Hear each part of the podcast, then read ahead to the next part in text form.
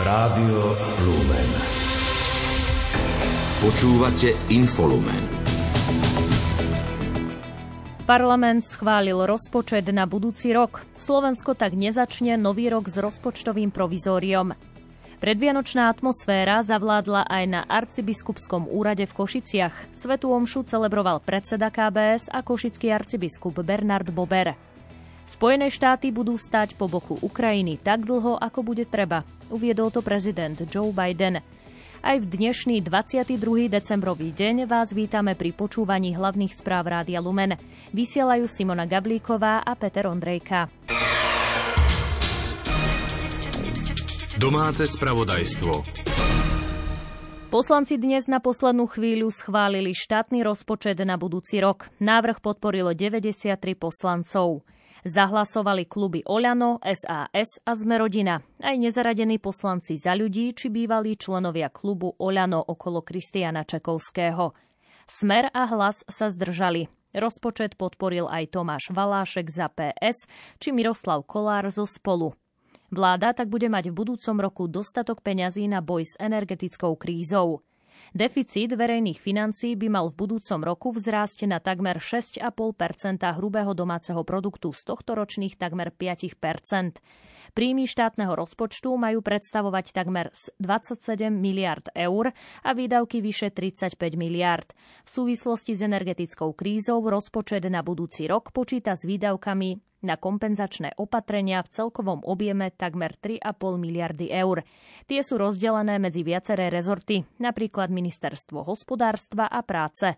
Premiér Eduard Heger uviedol, že schválenie rozpočtu je vianočný darček pre občanov práve tento rozpočet je historicky bezprecedentne najväčší, čo sa týka pomoci občanom. A tak, ako som hovoril aj dlhé mesiace počas toho, ako ho ministerstvo financí a minister financí spolu so svojím týmom pripravovali, tak sme jasne hovorili, že tento rozpočet je historický v tom, že prináša naozaj bezprecedentnú pomoc do tých najťažších časov, ktoré momentálne od vzniku Slovenskej republiky žijeme. Predseda SAS Richard Sulík v reakcii uviedol, že štátny rozpočet na rok 2023 má nedostatky, no strana SAS urobila na jeho zmenu všetko, čo sa v aktuálnej situácii dalo dosiahnuť. Urobili sme, čo bolo v našich silách. Zaviedli sme výdavkové limity, to sme kritizovali, teraz tam sú. A takisto sme docielili, že ten veľký balík vo všeobecnej pokladničnej správe už je teraz rozpísaný, kam tie peniaze presne pôjdu, už pôjdu na rezorty tam, kam patria. Minister financí Igor Matovič zdôraznil, že štátny rozpočet bol schválený s výdavkami a príjmami tak, ako ho rezort navrhol. Podľa štátneho tajomníka ministerstva financí Marcela Klimeka parlament potvrdil, že Slovensko nie je na gréckej ceste. Predsedníčka koaličnej strany za ľudí Veronika Remišová v reakcii na schválenie štátneho rozpočtu na budúci rok ocenila zodpovednosť všetkých poslancov, ktorí za návrh hlasovali. Celý proces podľa nej mohol byť bez zbytočného naťahovania a cirkusu. Ak sa do konca januára nepodarí schváliť zmenu ústavy o možnosti skrátiť volebné obdobie a dohodnúť predčasné voľby, nastane úradnícka vláda. Tvrdí to predseda Národnej rady a sme rodina Boris Kolár. Hovorí o potrebe predčasných volieb najneskôr v septembri. Ja urobím všetko preto, aby som získal 90 poslancov na to, aby sme vedeli zakotviť to v ústave a pripraviť predčasné voľby. Keď sa mi to nepodarí, nevidím to moja prehra. Proste ja nemám 90 poslancov. Urobím preto všetko. Je to želanie pani prezidentky, je to náš rovnako názor našej strany, že si myslím, že to je najrozumnejšie riešenie. Keď nenájdeme iné, tak potom nasleduje tá vec, že bude tu na úradnícka vláda. Šéf SAS Richard Sulík odmietol, že by schválenie rozpočtu znamenalo začiatok ďalšej spolupráce SAS a koalície. Líder Oľano Igor Matovič pripúšťa dohodu na predčasných voľbách. Voľby sa nám blížia, vidíme, že sa možno schyluje aj k predčasným voľbám a že nakoniec e, zrejme aj dohoda na tom bude treba ľudí zobudiť a v prvom rade teda treba začať v parlamente, lebo to je od slova parle, čiže hovoriť, hovoriť pravdu do očí odvážne zlodejom, tak ako sme to v hnutí Olano vždy robili. Premiér Eduard Heger avizuje januárové rokovania o novej väčšine 76 poslancov. Plánuje sa stretávať s politikmi z demokratického spektra, no nie s lídrami Smeru a Hlasu, pretože ich nepovažuje za ľudí, ktorí by rozumeli demokracii. Nebude rokovať ani s extrémistami. Krátko z domova. Premiér zajtra požiada prezidentku, aby vzala Igorovi Matovičovi poverenie riadiť ministerstvo financií. Matovič uviedol, že po funkciách netúži. Ak sa vráti do parlamentu, nemá v pláne prevziať vedenie poslaneckého klubu Oľano ani obsadiť post podpredsedu parlamentu. Poslanci schválili zníženie DPH v gastre a športoviskách z 20 na 10% natrvalo. Zvýšili zároveň daň z liehu aj odvod z hazardu. Nižšia DPH mala pôvodne platiť len prvé tri mesiace budúceho roka. Zdravotníci nebudú platiť zo stabilizačného príspevku 5000 eur odvody, zaplatia len daň. Oslobodenie od odvodov navrhol poslanec Marek Ševčík z Olano. Poslanci to schválili. Koncesionárske poplatky sa zrušia. Zmenu odsúhlasili poslanci Národnej rady. Hlavným príjmom rozhlasu a televízie Slovenska bude ponovom nárokovateľný príspevok zo štátneho rozpočtu. Zmena prešla v pléne ako súčasť pozmenujúceho návrhu k novele zákona o daní z osobitnej stavby. Demokratická platforma zorganizuje v januári okrúhly stôl demokratov. Reaguje tak na pokles preferencií demokratických strán a nárast podpory pre extrém či korupčné sily minulosti. Uviedol to poverený minister životného prostredia Jan Budaj. Platformu tvorí skupina poslancov Národnej rady, ktorí odišli z Oľano. Kontroly Najvyššieho kontrolného úradu a inšpektorátu práce v SND sa skončili v prospech divadla. Úrady kontrolovali dodržiavanie zákazu nelegálneho zamestnávania či dokumenty zamestnancov. Za obdobie manažmentu Mateja Drličku dostalo divadlo niekoľko odporúčaní. Prostredníctvom viac ako 6 tisíc vykonaných PCR testov odhalili včera na Slovensku 110 prípadov nákazy novým koronavírusom. Pribudli dve obete. V nemocniciach je s týmto ochorením hospitalizovaných 514 pacientov. V Hronovciach v okrese Levice bol dnes oficiálne otvorený prvý detenčný ústav. Určený je ľuďom s duševnými chorobami, ktorí môžu byť pre svoje okolie nebezpeční. Ako uviedol dočasne poverený minister zdravotníctva Vladimír Lengvarský, na Slovensku ide o unikátne zdravotnícke zariadenie. Prvých pacientov alebo klientov očakávame na jar budúceho roka. Závisí to samozrejme od e, rozhodnutí súdov a maximálna kapacita tohto zariadenia je 75 pacientov. Verím tomu, že keď e, veci budú pokračovať spôsobom, ktorým e, sú nastavené teraz, tak koncom budúceho roka začneme stavbu druhého detenčného ústavu e, v, pri psychiatrickej nemocnici v Kremnici. Poverený generálny riaditeľ zboru väzenskej a justičnej stráže Michal Sedliak povedal, že v súčasnosti sú už vypracované zoznamy ľudí, pri ktorých je predpoklad, že by z väzenia mohli prejsť do detenčného ústavu. Máme indikatívne zoznamy, kde predpokladáme, že súd by mohol rozhodnúť o uvalení detekcie. Tých 24 to sú v podstate tie najakutnejšie stavy. Posledný takýto indikatívny zoznam bolo tam 65 klientov. Nachádzajú sa v ústavu na výkon trestu odňatia slobody, kde sa snažíme nejakým spôsobom nahrádzať tú zdravotnú starostlivosť, ale v podmienkach tej väznice je to veľmi komplikované.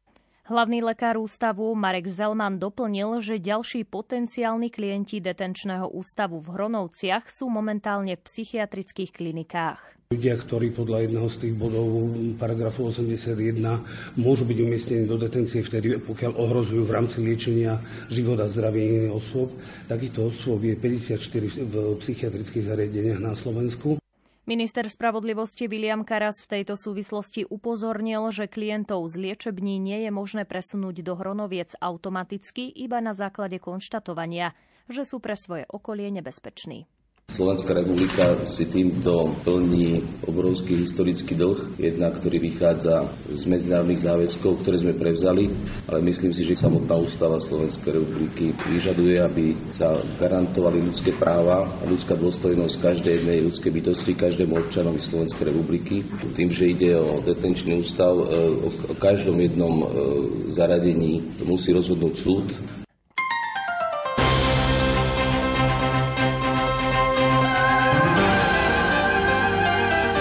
cirkvi.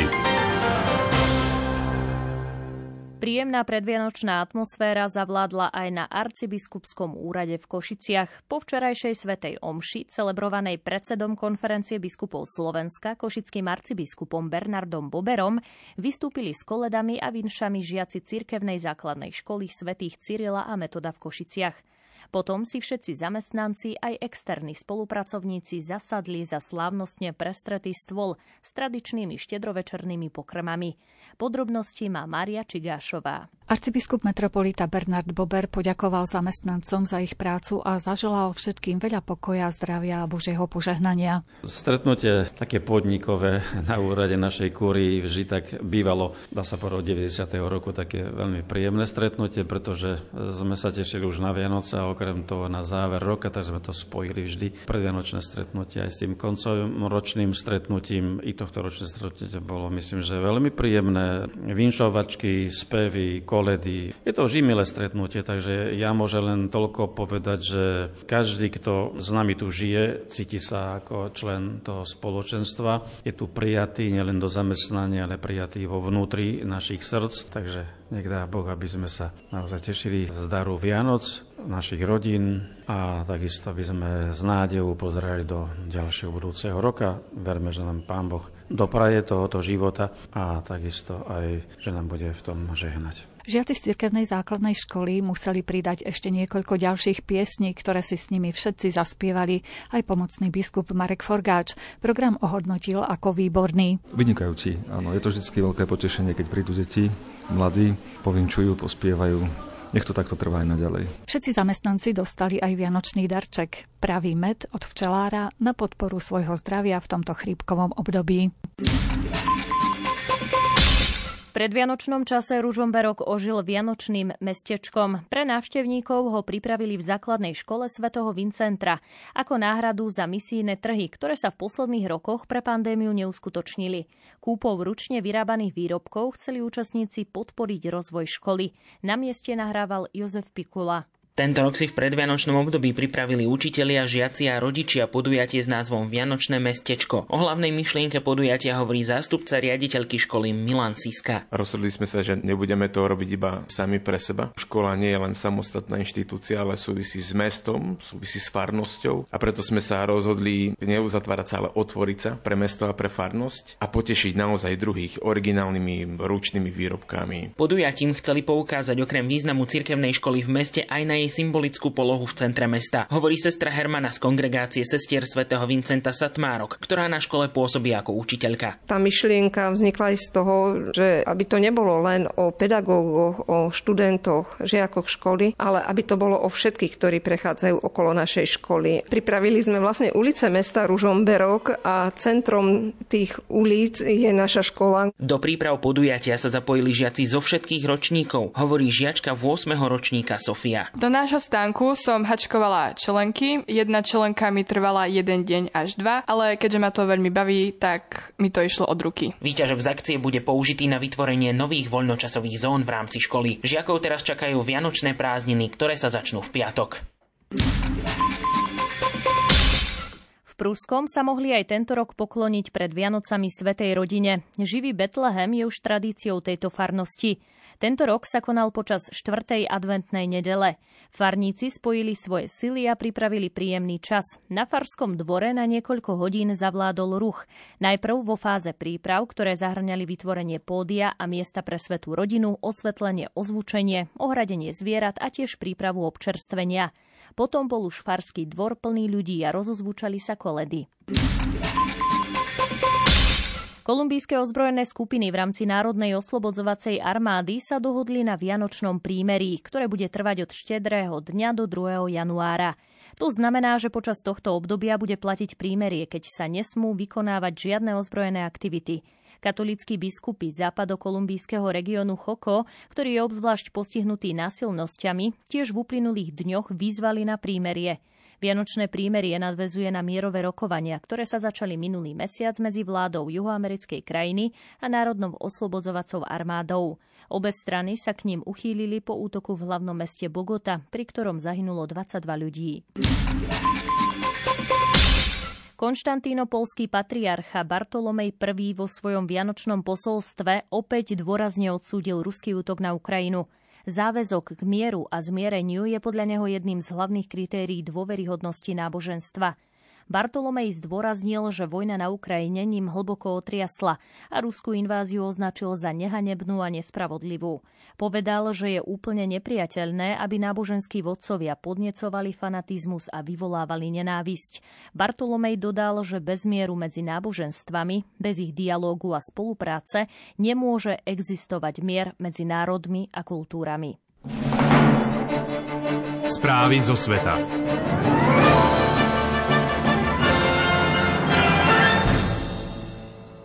Americký prezident Joe Biden prislúbil Ukrajine a jej obyvateľom, že v boji proti Rusku nebudú nikdy sami a Spojené štáty budú stáť po ich boku tak dlho, ako to bude potrebné.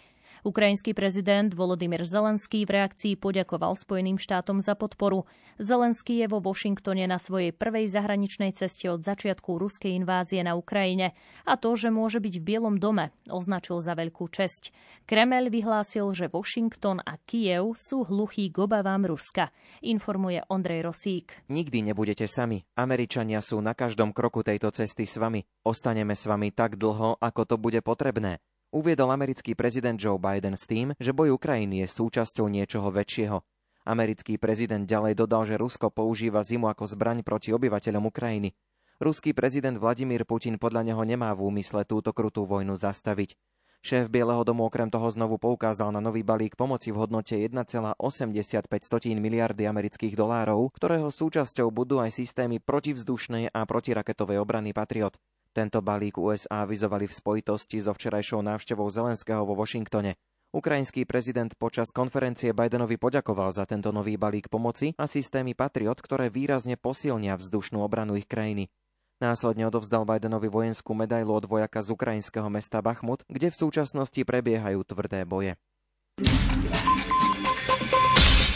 Dezignovaný izraelský premiér Benjamin Netanyahu oznámil, že zostavil novú izraelskú vládu. Spravil tak len niekoľko minút pred uplynutím svojho mandátu na sformovanie vlády.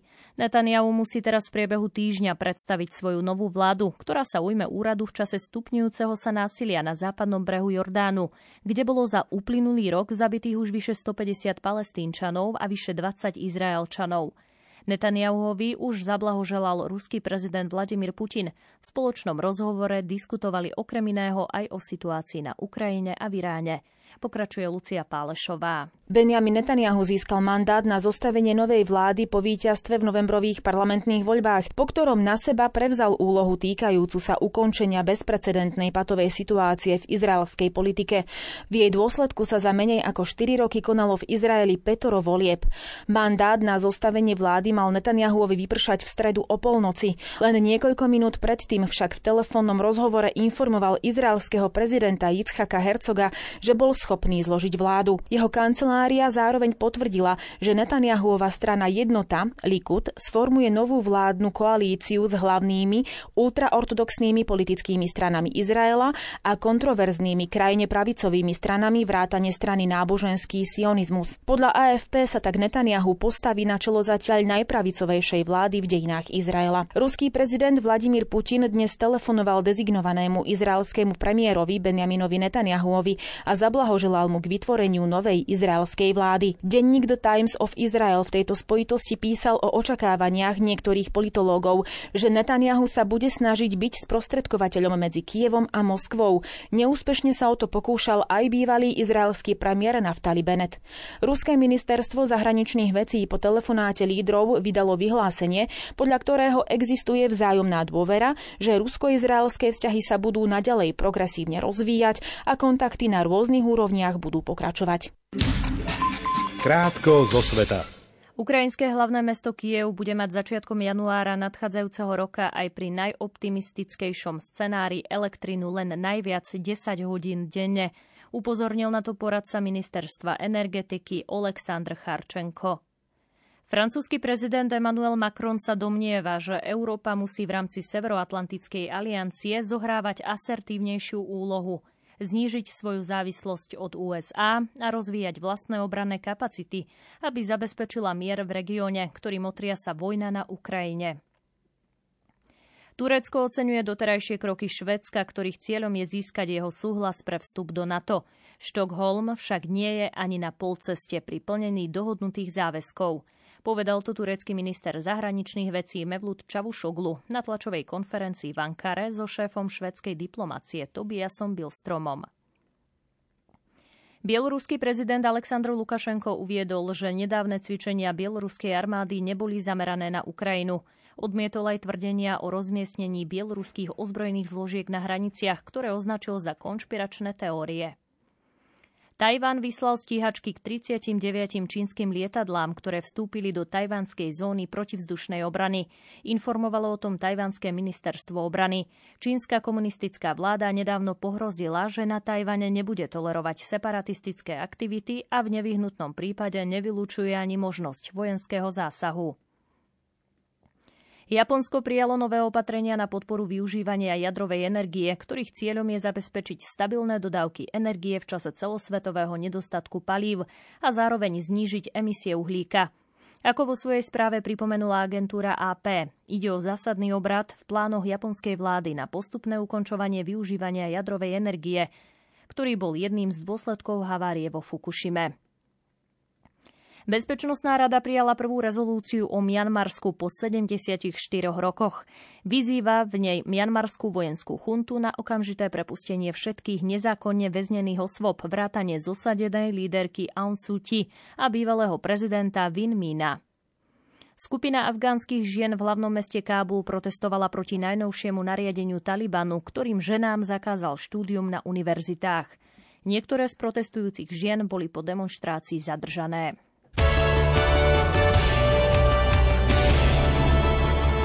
Šport Rádia Lumen. Slovenská hokejová reprezentácia do 20 rokov neúspela ani v druhom prípravnom zápase pred majstrovstvami sveta juniorov, keď podľahla domácej Kanade 1-6. Záverečný prípravný duel čaká zverencov Ivana Feneša o polnoci z 23. na 24. decembra, keď nastúpia v Trúre proti Rakúšanom. Hokejisti Humenného zvíťazili v zápase 24. kola Slovanskej hokejovej ligy nad Žilinou 4-3 a upevnili si prvé miesto v tabuľke. Pred druhým Martinom majú 7-bodový náskok. Tým z Turca, ktorý zdolal Dubnicu 4-3 po nájazdoch, však odohral o zápas menej. Slovenský hokejista Tomáš Tatar prispel v noci na dnes v NHL gólom k víťazstvu New Jersey na ľade Floridy 4-2 40 sekúnd pred koncom v páde do prázdnej bránky spečatil triumf Devils. Obranca Erik Černák si pripísal na konto asistenciu. Tampa však prehrala v Detroite 4-7. Montreal v zostave s Jurajom Slavkovským podľahol na ľade Coloreda 1-2 po predlžení. Anaheim bez Pavla Regendu podľahol Minnesota 1-4.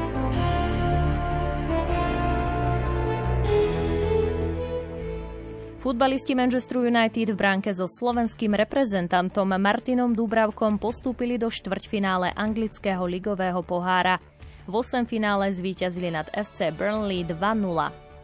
Brazília je naďalej lídrom rebríčka Medzinárodnej futbalovej federácie. Na druhé miesto sa po triumfe na majstrovstvách sveta v Katare posunula Argentína. Prvú trojicu uzatvára Francúzsko. Slovensko figuruje na 54. mieste. Slováci si oproti predchádzajúcemu vydaniu rankingu polepšili o jednu priečku. Spomedzi superov Slovenska v kvalifikácii Euro 2024 je najvyššie Portugalsko, ktorému patrí 9. pozícia. Argentínsky futbalista Lionel Messi sa s Parížom Saint-Germain dohodol na predlžení zmluvy minimálne na sezónu 2023 až 2024. Stať sa tak malo iba 3 dni po finálovom zápase na majstrovstvách sveta v Katare, v ktorom Argentínčania zdolali Francúzsko. Česlav Michnievič skončil na poste hlavného trénera poľskej futbalovej reprezentácie. Po skončení šampionátu v Katare ho v krajine kritizovali za prístup i nedostatok vízie o fungovaní týmu v budúcnosti.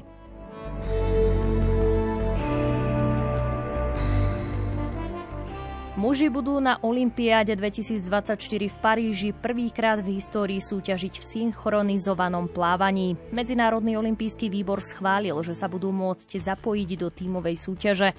V 8-člennom družstve môžu byť maximálne dvaja muži.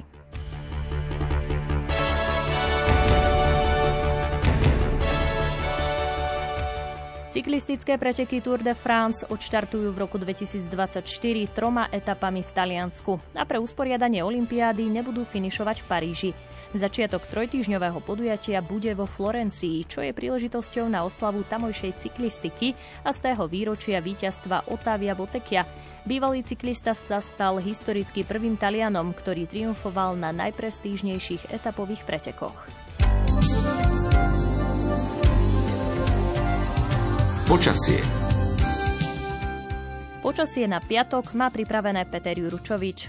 V noci a zajtra predpoveď jednoduchá. Zamračené s dažďom, asi na väčšine územia. Niekde viac, niekde menej, niekde budeme hovoriť o mrholení možno a, a keďže teploty až tak veľmi stúpať nechcú, tak obávam sa, že najmä v noci a ráno sa sem tam zase budú, bude tvoriť poladovica, takže to je nebezpečné. Samozrejme na hrebeňoch Tatier už tá teplota asi nebude stúpať na také extrémne hodnoty nad nulu, takže pred, očakávam, že tam by malo pokračovať znovu sneženie, takže pomaly ale iste by sa tam snehová pokrývka mala v tomto zmysle zlepšovať. Chopok má zatiaľ, môžeme povedať, nie veľkú snehovú pokrývku, ale tak potešia aj to, čo majú, čiže okolo 80 cm. A ešte Lomnický štít môžeme spomenúť, Štrbské pleso, najprv poviem, Štrbské pleso.